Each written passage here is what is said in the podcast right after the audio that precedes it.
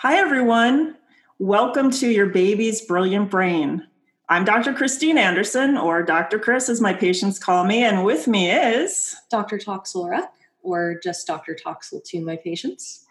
We're so happy you joined us today. We have a special guest, Dr. Stephanie Libs, all the way from San Diego. And she is a chiropractor who specializes in pediatrics and pregnancy. So she's going to be talking a little bit about her experiences with that. And her clinic is called Cafe of Life San Diego. If you are in the San Diego area and you want to find her, and at the end, we'll talk about, she'll talk about how you can find her. And also, we'll put all those things in the description so you can uh, get some great care from her. All right, well, we're going to dive right in. But first of all, we're going to find out about you, Dr. Steph. but first of all, I want to know did you feel the earthquake last night? you know, it's so funny. I did not. And I, I have lived it. I was born and raised in San Diego. I have never felt an earthquake. Really? Never. I always sleep through it. Wow. yeah. That's incredible. So weird?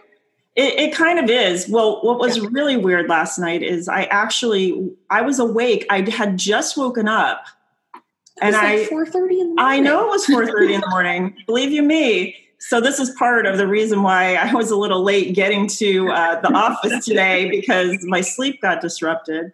But I had just woken up and I'm laying there, and all of a sudden, of course, it started shaking and it just shook a little. And then I lay there waiting for the next it, right? It's like, right. okay, well, that that can't be it. That's got to be the start of it, right? So I'm laying there, and then it's five thirty. I'm like, oh, I got to get to sleep. So I put on some meditation stuff to help me right. get back to sleep, and then, um, yeah. Well, it was a jolt. So you're pretty much. I was dead asleep for the first yeah. time this week and it just it was a jolt to start it wasn't yeah. like a slow rumbling or yeah, no. shaking it jolted me awake so it felt like somebody had leapt onto the bed at first so of course i wake up going like oh god and then it's you know and then it starts shaking and rolling and then I'm kind of i'm laying there going like okay is this going to get worse? Is it going to get better? Right. like okay thank goodness it's an earthquake and not somebody like jumping on my back. Oh, like, god, yeah. of course born and raised in la i'm like oh it's an earthquake okay. It's so funny. I didn't even know there was an earthquake until i checked instagram today You're like, thank you for letting me know. Yeah. so, well, you started off saying you're born and raised in San Diego. So mm-hmm. let's just learn a little bit about you and in that that journey of sort of how you grew up, what mm-hmm. led you to become a chiropractor, and then ultimately that that moment when you decided that pediatrics was something that you wanted to pursue. Oh, I love talking about this. Okay, so yeah, I was born and raised in San Diego. I was always um, a pretty active kid, um, playing sports, and my parents would always go to the chiropractor just for their back pain and you know issues with their bodies. And so I would tag along with them, and I'd see the chiropractor adjust them, and I'd continue on with my sports and have back pain myself or headaches which I thought was just normal as a kid. And so my parents would go. And so I said, Well, can I get adjusted too? I feel like I should benefit from that. Like my back hurts. And so they would take me along to the chiropractor. And uh, it was, he was this big, strong dude. And I swear he would crack every bone in my body. It was, it was the heaviest handed adjustment ever. So that was my introduction to chiropractic. Um, but it always helped when I had pain or headaches. It, it always helped. And I remember asking the chiropractor once, I said, you know, how how often should I be getting headaches? Like, is it normal just to have them like once a month or once a week? Because like I get them pretty often. And I remember him saying, it's not normal to ever have them. And I was like, what? Really? Dr. Dr. Steph, how old were you then with that I was, adjustment? So I was 12 when I started getting adjusted. And by the time I asked him that question, I was like probably 16. Um, and so, and you know, I would only go to him when I was in pain or having a headache. I didn't go preventatively. And so I remember him saying, yeah, it's not normal to ever have headaches. And I was like, huh, So do you think I should come here like once a week so that I don't get the headache in the first place? And he was like, Yeah. I was like, Okay, I'll think about it. All right. I guess I came to my own conclusion and he was kind of like, Sure, whatever. Um, so, you know, I still only went when I was in pain, but um, when I was 18, I met another chiropractor who um, I started working for. He needed a front desk assistant, and I was like working at a tanning salon. You know, I was 18. Like, what am I doing with my life? And um, so I started working for him, and I got adjusted regularly, whether I was in pain or not. And my whole life turned around. My health significantly improved. I realized from the time I was young, I was always on antibiotics every few months or every year, maybe. I was always getting sick. I was always having some sort of infection or something. Um, I was always taking ibuprofen, just always. And um, I started getting adjusted at 18 and have never done that since.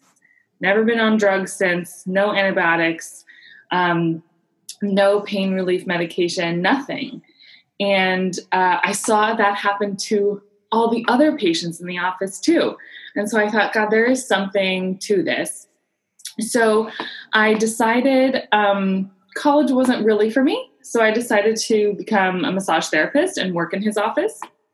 And so I was in massage school, working in his office at the same time, seeing all these people get well, seeing all these people get off their medication, seeing them go through this holistic journey of their life completely changing around um, and seeing babies get adjusted and seeing how gentle it was, how effective it was, how much birth trauma there was, how much toxicity they're exposed to. And um, I get chills just thinking about it. So I'm in massage school.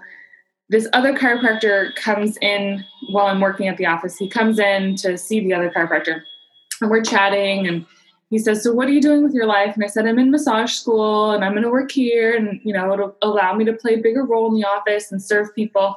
And he says, Why not be a chiropractor?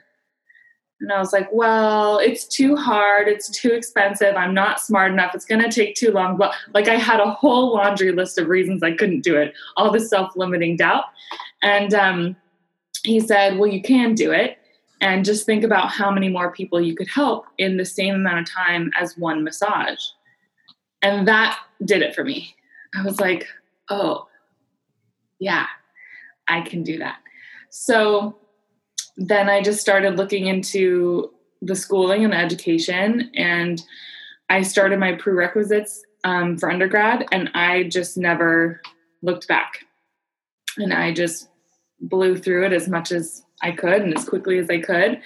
Um, and I think it was that experience working in that office, knowing that I wanted to take care of pregnant women and babies because I saw these adults coming in with all these issues that I I knew, you know, seeing these babies get adjusted, it's like this is preventing them from having those issues later. This is this is setting them up so beautifully for life in in just, you know, tuning into their brain and their nervous system and making sure their nervous system is turned on and working properly, how great is that for the rest of their life?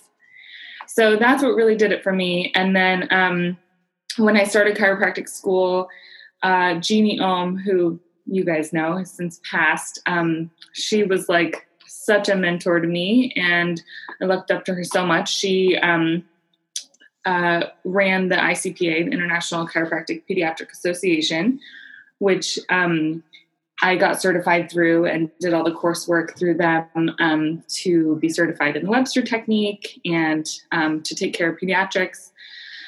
And the whole education through that was just super inspiring, and um, I just loved it. And then, you know, having my own babies and um, going through all that journey, it's just that's really just become my passion and what I've specialized in. And um, now, luckily, I'm I've grown to a point in my practice where that's pretty much all I see.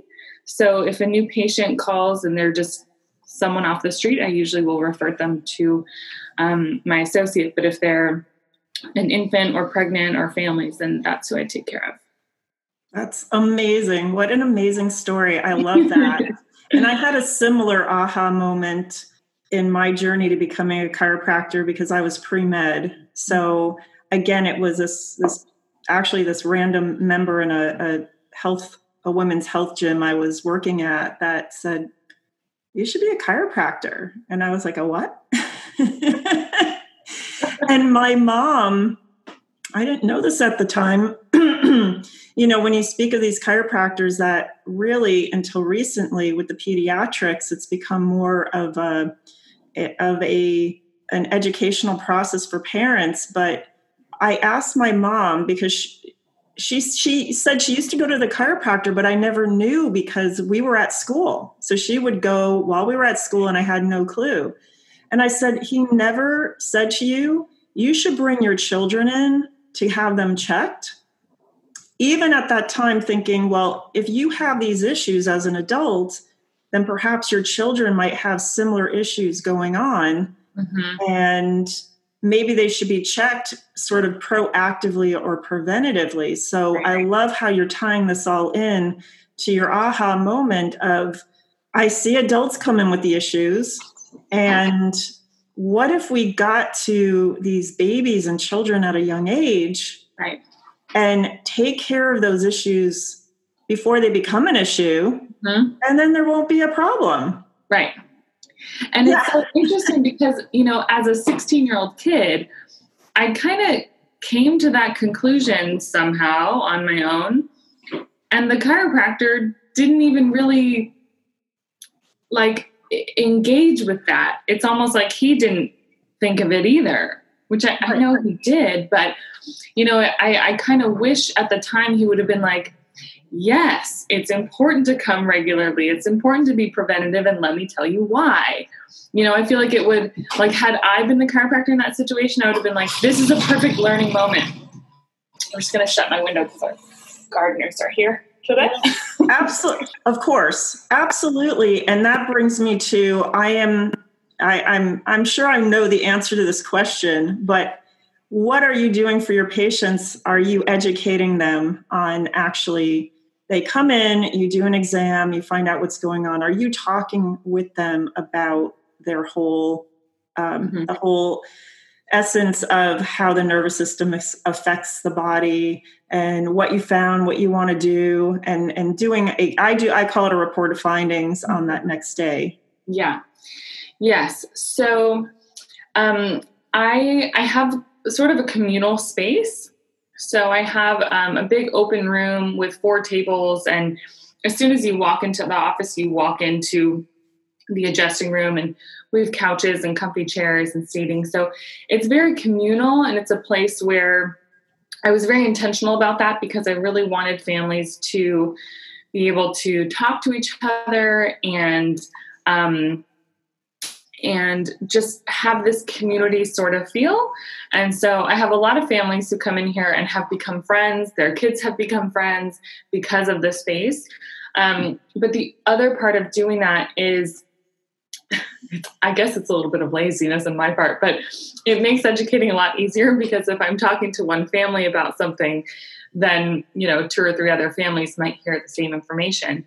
And even though the situation that applies to that infant or that family, you know, might not be the same health condition as the other person, but we always try and um, use the filter of the chiropractic philosophy of, you know, thinking at things a little bit differently and, um, you know, always going back to reminding each other that our bodies have this beautiful innate intelligence within them. Our bodies know how to heal, our bodies know how to function if we have no interference between the brain and the rest of the body. And if the spine is functioning properly, your, your body is just going to work better.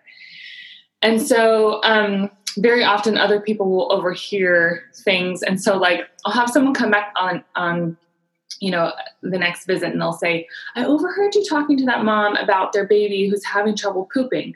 Do you think that chiropractic would help another baby with torticollis? And I'm like, yeah.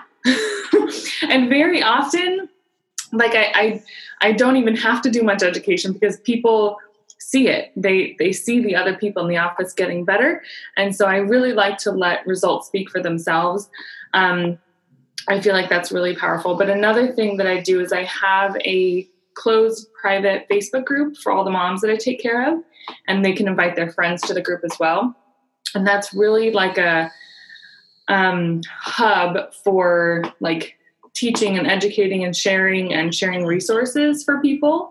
So that's been a really good um, platform to. It's kind of my soapbox. Um, while at the same time being a place where moms can come together and ask questions. And again, I always try and tie things back to the philosophy of, you know, if someone has a question about something, then it's like, well, let's look at it this way from a holistic perspective um, rather than just going to, you know, a medical perspective or a treatment for something. Right, because of the different philosophies and yeah. it's a more vitalistic or yeah. holistic versus a mechanistic. um, going back to the, you know, helping babies poop, have you ever had anybody call you up and say, do you do the adjustment for uh, pooping? I feel like I probably get that call once a week, at least. right.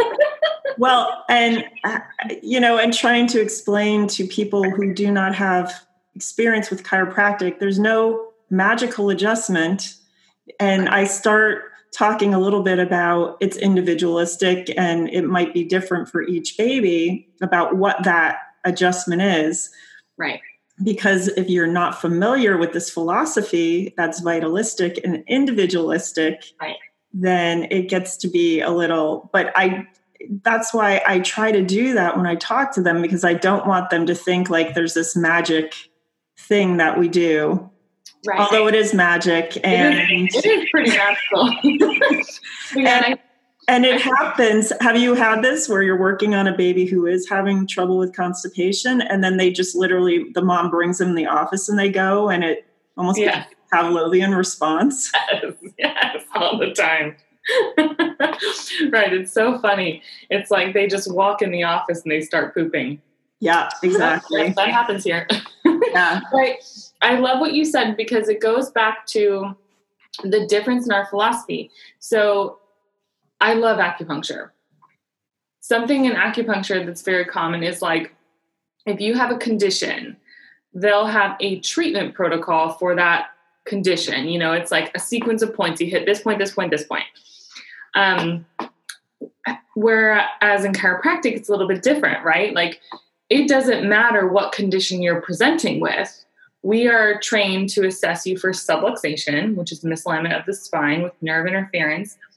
And our job is to correct that. It doesn't matter what condition you're presenting with. Of course, we like to know those things, but it, like, it, you know, I always joke, like, yeah, we'll hit the poop button. And it's like, there is no poop button. Right. But if certain areas of the spine are not functioning properly, it's going to affect digestion. Now, that might look completely different on one baby and the next baby, but it's more of a generalized, or I guess not generalized, but indiv- individualistic perspective of, you know, everybody we assess, we're going to find different things on them. Absolutely. You know? Yeah, so I love absolutely. And can you just maybe since we're talking about poop and and constipation, just some other things that you see in your office? What are babies coming in with that you've been helping with, just to give our audience mm-hmm. an idea of of why they should bring their baby into a chiropractor? Yeah.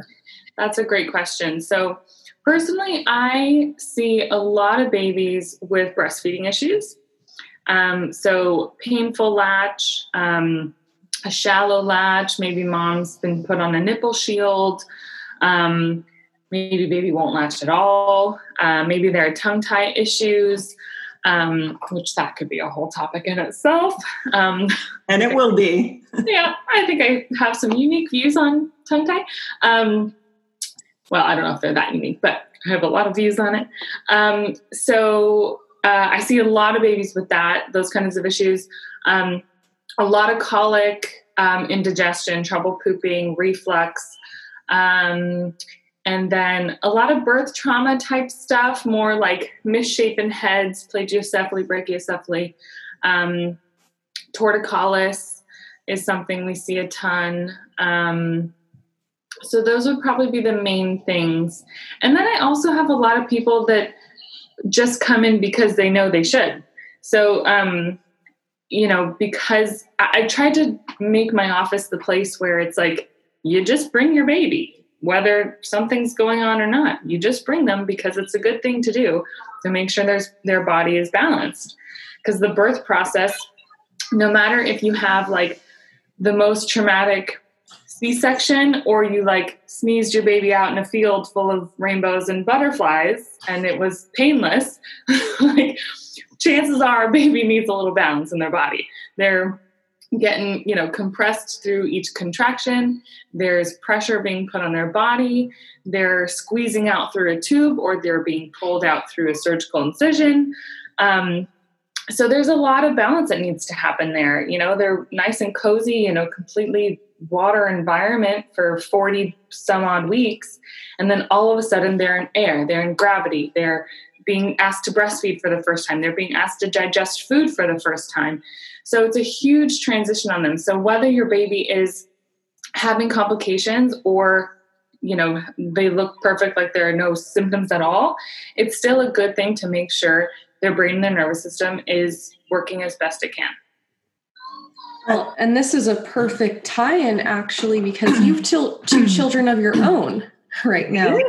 And so you have quite an interesting story. I believe it was your first child mm-hmm. where um, you really did see how amazing chiropractic can be and it's not just for neck or back pain and i get so many people asking why would you check a newborn spine why would you check an infant spine and i'm and i do mention to them the birth process in itself but um, would you like to tell us that story about your first absolutely. yeah.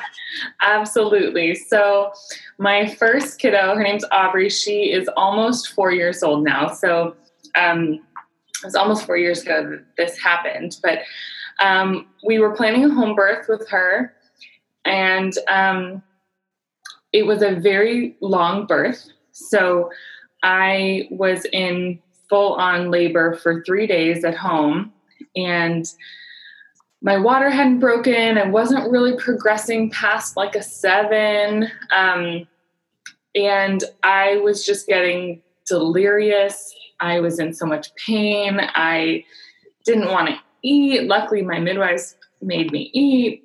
Thank God, because I probably would have just, I don't know, withered away. Um, and um, after three days, I called it. I, I my midwives were so amazing. They let me labor as long as I wanted to. They weren't certainly weren't pushing me to go to the hospital at all shout out Nicole Morales. She's the local midwife who's amazing, and Marley Ivers and Josie Petrich. I love those women so much. Um, so um, after three days, I called it, and I I just said I can't do anymore. I'm so exhausted. I need to go to the hospital. I need to sleep so that I can push this baby out. So we transferred. Um, my husband is the son of chiropractors. He's not a chiropractor, and um, he was born at home and so luckily he was an amazing advocate because he was already supportive of home birth and chiropractic and um, so we decided to transfer luckily at the time we could bring midwives with us to the hospital luckily my midwife came with us and um, i got an epidural which was such a difficult decision especially as a chiropractor not having a home birth and like just the guilt around that of you know, feeling like a failure and like I couldn't do it. Um, so it was a really hard decision to go to the hospital, but I, I just knew at the time it's what I needed. So, and then getting up an epidural, I'm like, this is a huge needle in my spine. I work with the spine. How could I let this happen? but it's what I needed. Um, I got some sleep. And um, the first OB that we had, oh man, she came in and um, she said a couple things. She said, um, My hips weren't big enough. And I was like, Lady, you need your eyes checked because I'm not a size two, like, not even close. And she said that I wouldn't be able to get the head out. If I did, I wouldn't get the shoulders out. and she wouldn't help me with a vacuum or forceps. And I thought, wow, this lady is, first of all, not even using evidence based information because the size of the baby and the size of your pelvis does not go together if you can get baby out or not. Um, and then she's telling me she's not going to help me. Now, I didn't want vacuum or forceps, but how dare you say you're not going to help me? Okay. So she, uh, we kind of pushed back on things and we wanted to get like the lowest dose Pitocin as possible, the lowest dose epidural as possible, just so I could rest and keep going. So, um, luckily that happened. She, the OB said, Well, I'll give you two hours and then I'm coming back to check on you. it's like, lady, this is my birth, not yours, not not your decision here, but okay. So luckily she got busy. There was a shift change. A new doctor came in and he was a perinatologist, a high risk OB. And I was like, great, this guy is going to push a C section right now. And so he comes in and he palpates my belly, feels my belly, and he goes, Oh, you don't have a, ba- a big baby. I'll just see you when you're ready to push. and I was like, Yeah, thanks. I know.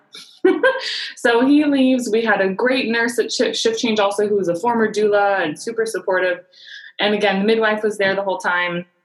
Um, so a couple hours later comes time to push, and I was feeling ready for that. And um, the doctor, I think, was like totally freaked out by us because my husband wanted to catch the baby, and the midwife is right there. And I think he just thought we were, you know, such Looney Tunes, like not going with everything hospital asked us to do.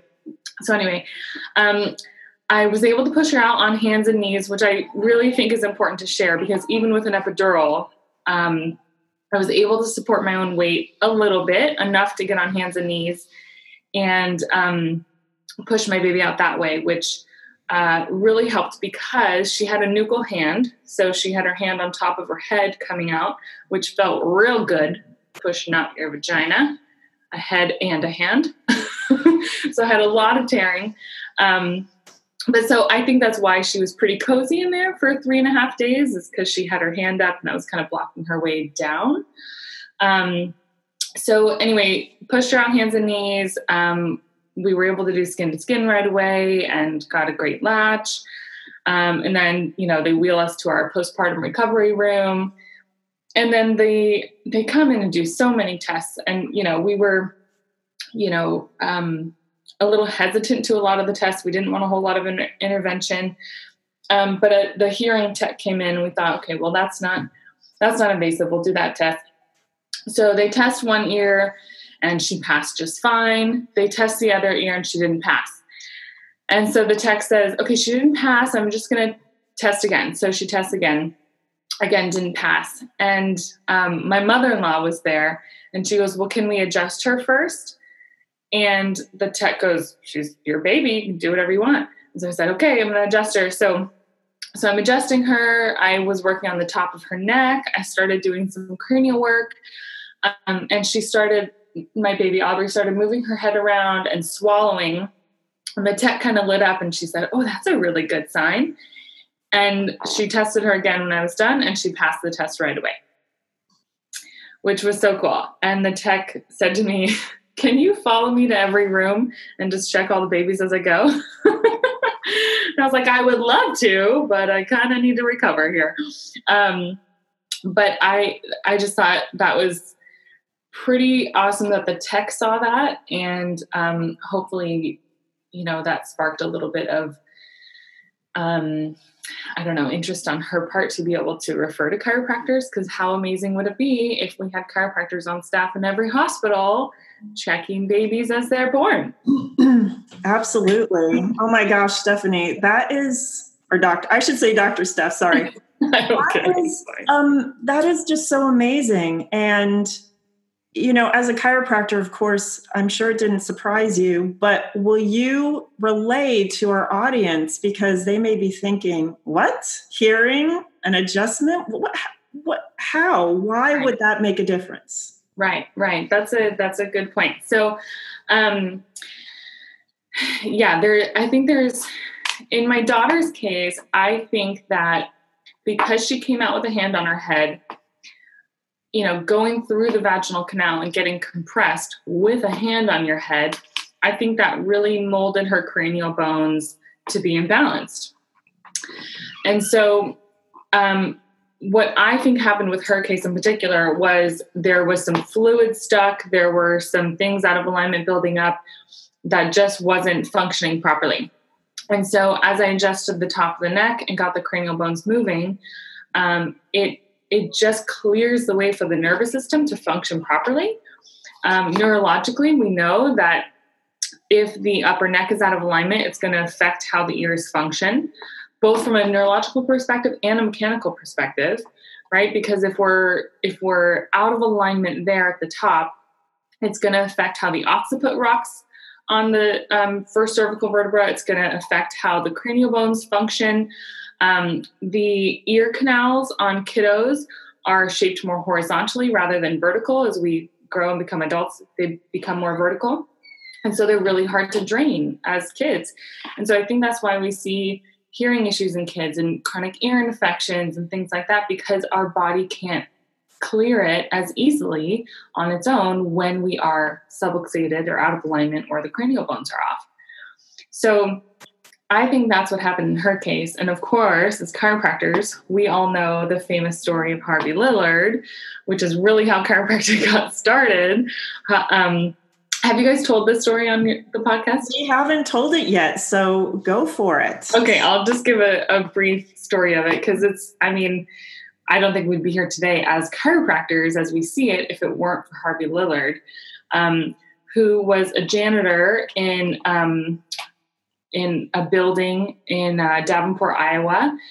And um, in that building was a man named D.D. Palmer who had an office who was a magnetic healer and um, Dee Dee and Harvey were communicating one day, and Harvey, the janitor, was telling Dee Dee, the healer, that 17 years prior he heard a pop in his neck and lost his hearing.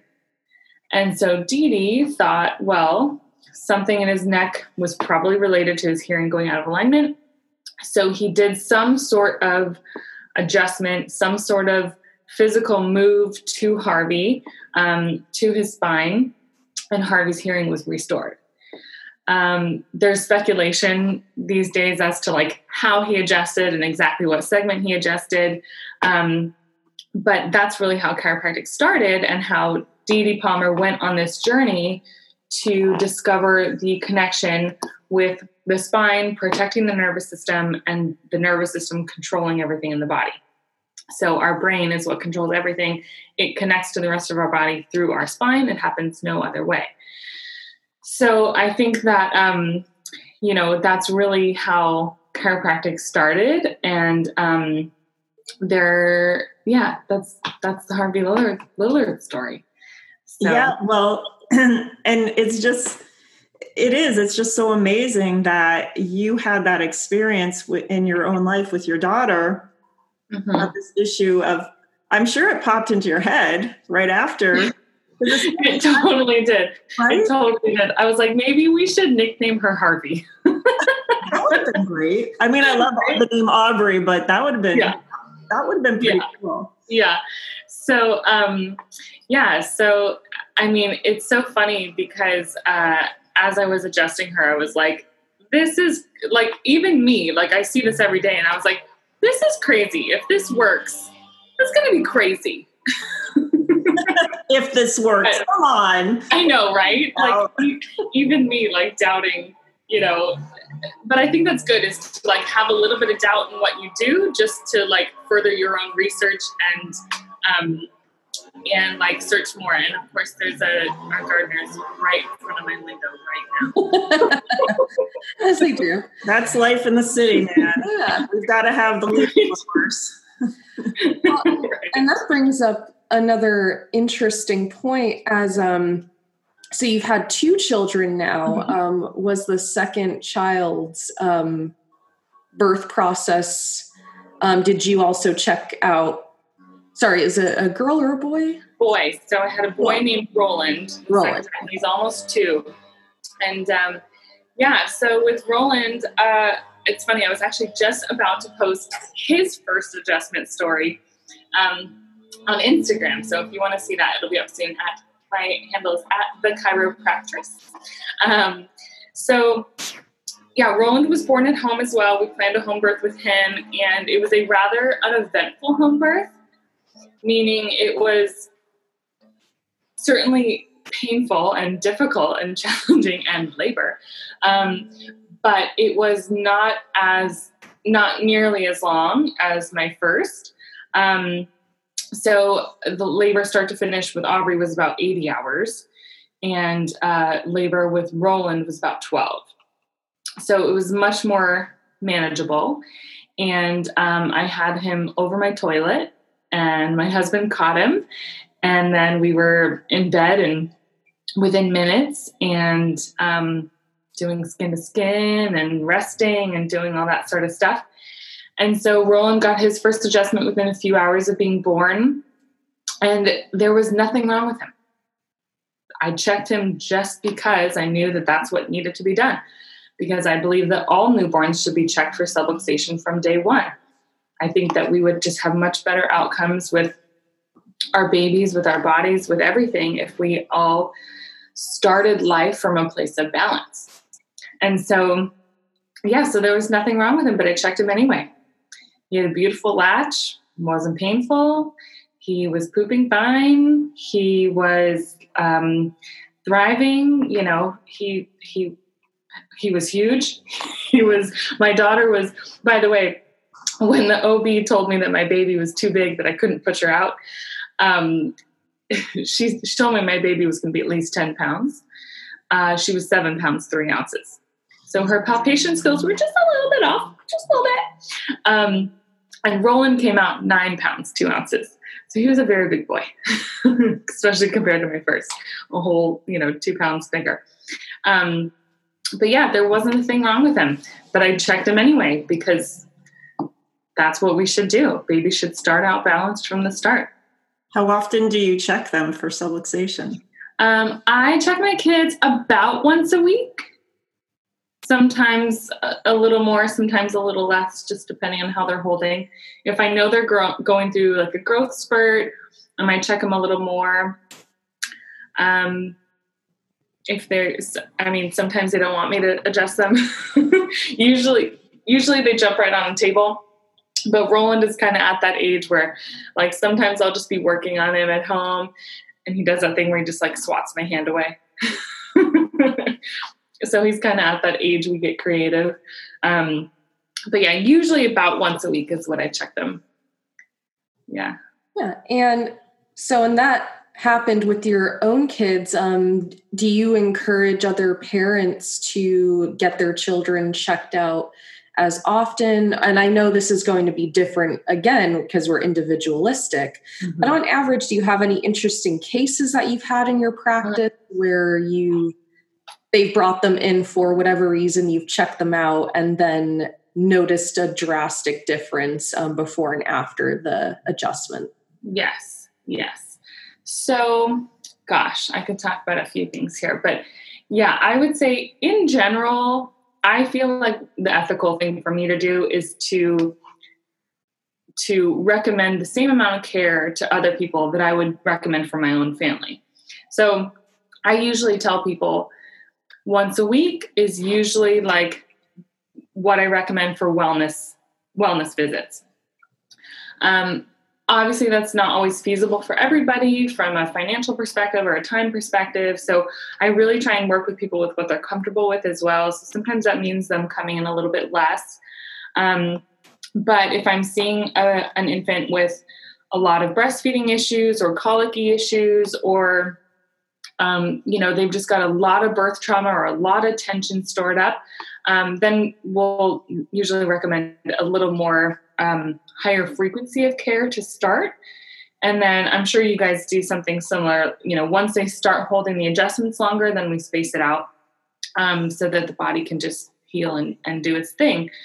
Um, so i do have a couple cases that um, well one in particular that really um, kind of propelled me to furthering my education. So I had a mom, had her second baby. She came to me all through her pregnancy. she had a beautiful pregnancy, great delivery. Um, and baby came out. We checked the baby within the first couple days. Um, they were thriving. They were breastfeeding. They were doing well. Um, I think I, I, I might have checked the baby's latch on the first few visits. I can't remember, but they were doing fine. Breastfeeding was going well, and so um, they would come in weekly. and uh, I would check the baby's spine, check the cranial bones. Um, I wouldn't always check the latch because they were doing fine. And about five months goes by, and she calls me in tears and says she's going to stop breastfeeding. She's ha- in so much pain. Her nipples are cracked and bleeding. There's blood in her milk when she pumps, and she was so uncomfortable. And so I said, "Come in right away. We need to check the baby's latch. Um, let's let's do some more work on this. Like I'm missing something." And so she brings the baby in. I did an assessment inside of her mouth and um, found that she did have a tongue tie and a lip tie. And so um, it was severe enough that I referred her to pediatric dentist who did a revision, someone I work with quite a bit here, who does a really good job. Um, and that allowed her to continue on her breastfeeding journey. And so from then on, I checked her mouth every single time and did some, you know, release inside her mouth, some cranial work inside the mouth. Um, and that really was a wake up moment for me of realizing that, like, just because things are good at birth doesn't mean they're going to stay that way. And so it reminded me keep checking. Even if something doesn't seem like it's a problem anymore, keep checking. Um, even if someone um, you know, and it's not just for breastfeeding issues and for tongue tie issues too. It's for emotional things that people go through. It's the birth trauma that they go through. It's, you know, so many things that we're exposed to all the time. It's just, so I really try and make a, a note to like keep checking in with people. Um, but the tongue tie really threw me for a loop with this particular particular mom and baby because um, I was so mad at myself that I missed it I was also mad that I didn't feel like I had enough education on it. Um, and so it did a couple things. It made me start checking every baby, every visit inside their mouth, um, as long as parents are okay with that. And um, I started doing a lot of research on tongue ties and, you know, how to diagnose, how to classify, how to um, how to assess them. And I realized there really wasn't like a standardized um, assessment protocol. There are some out there, but there's a lot that um, doesn't really, it's like people, a lot of people just make it up and kind of do their own assessment. And so um, I looked into becoming a lactation consultant because I realized I was referring to a lot of lactation consultants. Um, getting a lot of mixed reviews and feedback. Um, so I decided, let me just look into taking this course. And I realized it was feasible. Um, as a chiropractor, I had all the prerequisites for it, I had all the clinical hours for it. Um, and I was seeing this population already. So I decided I'm going to sign up for the course and do it. And um, that was it's it's you know, I was lucky enough to be able to do it all online um, and get a lot of clinical information out of that. Um, and I'll be sitting for the exam in a couple weeks here. Um, but I, even taking that course, I realized there is so much uh, misinformation around tongue ties. There's like even taking that course, I'm like, there's no standardized assessment out there. It's very individualized. And so through that course, I realized I really, um, I think I have a different outlook on it, uh, on tongue ties in general, um, especially being a chiropractor. I'm really looking at things through a functional lens, not necessarily just let's classify this tongue tie as grade one, two, three, or four. Um, you know, really looking at the whole picture of like mom and baby, looking at all the signs, and trying to do everything we can you know, from a holistic point of view of do we really need to cut this tissue or laser this tissue? you know is there is it really a tongue tie causing these issues or is it tension in the jaw tension in the upper cervical spine is it a cranial imbalance that's really causing this latch you know to not be functional so I don't know where I went off on that tangent there, but I guess that was my aha moment. No, it's fine. well, it's it's a really important tangent, and I feel like we need to have you back on the show just to talk about this topic specifically. Uh, next week, we're going to have on Dr. Sharon Vallone, who uh, has been talking about tongue and lip ties for a long time, especially in relationship to breastfeeding. Yeah. So we're going to touch on that, but I would love to have you back to hear your perspective because it is that balance. Mm-hmm. And I haven't taken the course, so kudos to you. But I do the same thing. If I feel there's a, a hole in my training, mm-hmm. have enough information, I've gone down the rabbit hole and and and done a variety of different courses and, and things because right. I think it's going to be valuable in helping patients. So I absolutely uh, hope you i hope you agree i would uh, absolutely love to have you come in and talk th- about this a little bit more from your perspective as a chiropractor who's gone through this lactation mm-hmm. training because i myself have a few thoughts on that too yeah and i haven't done the training but i know that sometimes lact well not sometimes more times than not lactation consultants are really dropping the ball on they're looking at positioning of baby they're looking at maybe how the how's the baby latching but they're really not looking at the baby mm-hmm. and i think mm-hmm. that's a crucial point that yeah. we should address so i hope that you agree and would love yeah. to come back and talk just about that yes yes i would love it great well and my um and then my other question would be you as a chiropractor and then you learning all of these different techniques um, how has it helped you address some of the neurological developments in the babies and infants and children that you see in your practice um, mm. do you see any differences in babies neurological development that come in to see you earlier in their life versus later with more issues or yeah. do you want to touch on that a little bit? Yeah that's a great question. So um, i have a handful of kiddos that i've seen around like the age maybe 10 month to 18 month age range who have come in as a new patient um, because they weren't crawling so i have you know so so many of these same kind of stories of like you know babies just doing an army crawl or a scoot on their butt um, but they're not getting that cross crawl motion which is so crucial for brain development as you guys know. Um, and so there is just you know like we talked about earlier magic. There's so much magic in reconnecting the brain and the body through the spine and watching these babies, you know, crawl and move their bodies better. Um, it's kind of funny because very often, like, I'll see these families come in and you know we'll we'll be talking and doing our first consult. I adjust on the first visit. And so we'll be talking and doing the consult and i'll kind of see the baby moving around a little bit. Um, and then we'll do the adjustment and all of a sudden they're crawling everywhere. And to me like is that that's that's what they're doing right? And they're and the parents are shocked like they've never done that before. And i'm like oh okay. Cool. That's new. So i think that's a really big deal um, is around that age range is um, we can see that that switch turn really easily.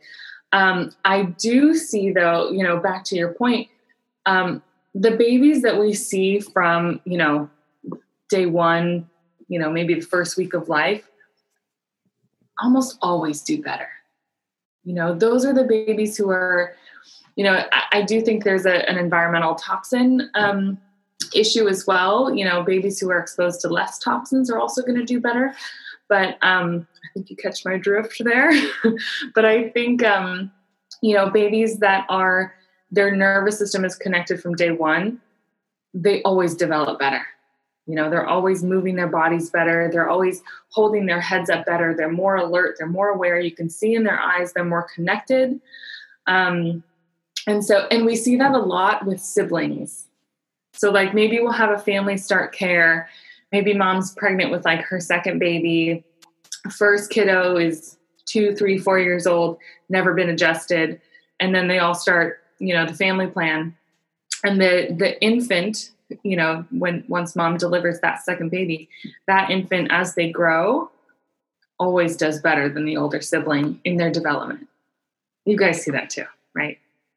Absolutely yes. Yeah. and um, yeah it is it's an amazing thing watching that power turn on in kids and and situations when you talk about that connection and and the parents feel it maybe their child hasn't even been able to hug them before because they have so much tension they cannot they're pushing away rather going towards. And, and the parent being overjoyed that their child is hugging them. Mm-hmm. they can feel connected and their their child is sleeping better so everybody's getting more rest and everybody you know it's it's a family affair i say because it yeah. when an issue is going on with a child it's not just that child that's affected it's the whole family yeah. So so true. Such yeah so such great um, observations that really it, it does it just does make a difference. And we not we might not be doing scientific testing but parents know it when they see it. They yeah. don't need someone to tell them. They experience it. And right. That's so true. That's all that matters really. Mm-hmm. who cares mm-hmm. if we are qualifying it and quantifying it right. Works chiropractic works. Right right. We wouldn't still be a profession after all our profession has gone through we wouldn't still be here if it didn't work. Exactly. So, that's a whole yeah. story in and of itself. Right. well oh my gosh such a wealth of information. Oh my gosh. Well and the good thing for listeners out there for us is dr steph has her own podcast. I do. Wanna, so do you want to explain in a little bit about that before we uh, sure. Uh, as, yeah, we so, as we wrap up. So yeah. podcasts and how they can reach you okay. and find you and awesome. Okay, so yeah, so I run a podcast with a very good friend of mine, um, Dr. Brent Keim, who is an acupuncturist who he's got four kids and his wife is a midwife and um, he's very much in the holistic world. Um, so it's called the Holistic Parents Podcast. It's on Apple and Spotify and all those podcast sites. Um, and yeah, we have a lot of different topics we cover a lot of birth, a lot of immune boosting stuff, a lot of just natural parenting topics. Um, so it's not just, um, you know, it's, we have a couple of people we interview. I would love to have you guys on um, as we build up a little bit more. Um, so yeah, it's been really fun. We're we're actually recording some more episodes this weekend, um, so we'll have a few more things on there um, yeah, so I'm really excited. That's been kind of a passion project that we've just recently started doing. Um, and then my Instagram uh, is at the chiropractress, um, or you can just search Dr. Stephanie Libs and I should come up there. Um, and on my personal page, I post a lot of like my birth stories and um, holistic parenting mom sort of stuff, a little more personal. Um, and then on my office Instagram page, which is Cafe of Life SD, um, we post a lot of um, more chiropractic, uh, patient relevant sort of stuff. Um, so you can find me there. If anybody is, you know, a mom in the San Diego area, you can find me on Facebook, Stephanie Libs. Libs has one B. And um, we, again, run that private Facebook group. It's called Cafe of Life Mamas. And um, anybody who's local to San Diego and is a mom can join. And we have a ton of resources on there. We've got over 500 moms in the group who are all super engaged and helpful and um, just helping support each other through this crazy parenting journey of ours. yeah, well that's that's a whole nother topic too. Crazy parenting journey anyway. And now there's some additional challenges on that. Yeah. Hmm. Anyway. So last question, but very important one. what advice do you, as being a mother yourself and going through your journey, what advice do you have for any new moms coming up? Um, what would be your little kernel of maternal wisdom? Ooh, ooh, ooh, ooh. Um, gosh. The first thing I would say would be like, listen to your mommy gut. I think it's so important to, you know, like turn off the news, turn get off those apps, get off those, you know, and it starts in your pregnancy. Like empower yourself and listen to what feels good inside. And if you don't know about something, do some research on it so that you feel the most comfortable to make decisions for yourself. You know, I mean, you're you're going to be your own best advocate, but empowering yourself is, I think, the most important thing. Um, through the you know journey of mothering because I, I, just find so many parents do something because they they are told that's the way it's supposed to be done when really it doesn't feel good to them at all so i think going with your gut going what feels good um, i always like to think back like what did cavemen do what did cavemen do before we had an iphone you know what what how did we how did human beings survive for so long without all the modern technology we have today um, so just listening to your instincts and going with your gut and your heart and going with what feels good. Wow, that's it's powerful advice, and we do we talk about that a lot. That maternal instinct, you really do have to just say, "Does this make sense to me? Does this feel right to me?" And you really can't go wrong because there is no right or wrong way. It's just your way that you're you're on right now, and that and as you say, is this journey of mama, mama-ing. and uh, as a chiropractic mama myself, I definitely can relate to that. Yeah. Oh my gosh, Dr. Stephanie Libs.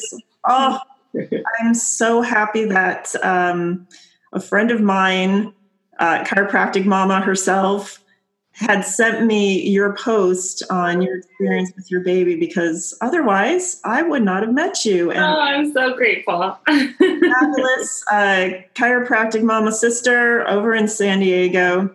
Thank you so much for joining us today. Thank you so much. That was awesome. And we're back after having an amazing discussion with Dr. Stephanie Libs. I always love hearing about pediatric chiropractic mothers and their own journeys with their own children. So that was a real treat for today. And something that she touched on was the difference in her two children's births. So, her first child, there was a hearing deficit, checked out the child, found a subluxation in the neck area, addressed it, balanced the cranial bones, and the hearing was restored.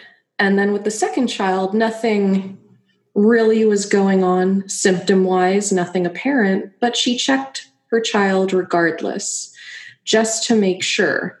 Because one thing I do want to address is babies can't really vocalize the same way adults do.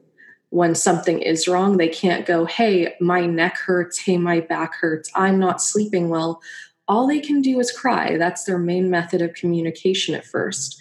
So that side crying, which often they address as colic and they don't know why it's happening, that's your baby communicating with you. Something is making them uncomfortable.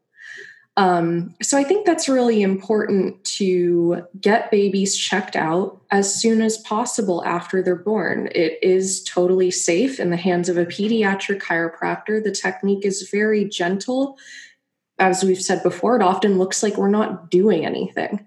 it looks like we're just holding their head or holding a certain, putting a certain finger over an area of the neck, and that pressure is very, very light. Um, same thing with the craniosacral therapy, which addresses the cranial bones.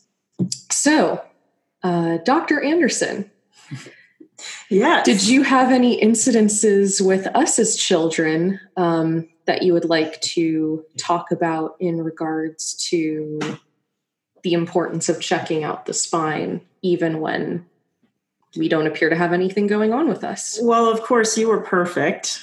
So, thank you. No problems with you. actually, uh, I did work on you. This was at the beginning of my chiropractic journey. So you you kind of grew up with me as a chiropractor and a pediatric chiropractor, but you really didn't have any issues. Yes, I checked you out. Yes, I adjusted you. Um, but uh, there is one instance with your brother and Zach. He is my second born and he uh, he actually i'll talk about his birth at some other point but he had a really very fast birth it was really fast and that can sometimes create issues that i did work on him. He was breastfeeding fine and about a month in one day he just wouldn't latch. And i was like hmm that's weird. And so I checked him out, and his first cervical vertebra, the one way at the top, was out of alignment. I gave him a little adjustment, and boom, right on the breast he went and latched perfectly. So that is like Dr. Steph, Steph was saying, just because everything appears to be okay right after the birth, this is something that needs to be checked on a regular basis because we are subjected to things as babies, like how we're being carried, how we're sleeping. Um, the worst are the contraptions, like the car seats. I mean, come on, look at a baby in a car seat when they go to sleep, their head's lolling all over the place, right? So that type of thing can have an effect where it wasn't an issue when the baby was born, or you may have worked on things after their birth, but life, life happens. And so regular checkups are super important but also if something changes in what's happening with the baby, just get them back into the chiropractor and say, yep, yeah, they were feeding fine. Now they're not. A little simple adjustment, and then it can be that easy. That's it.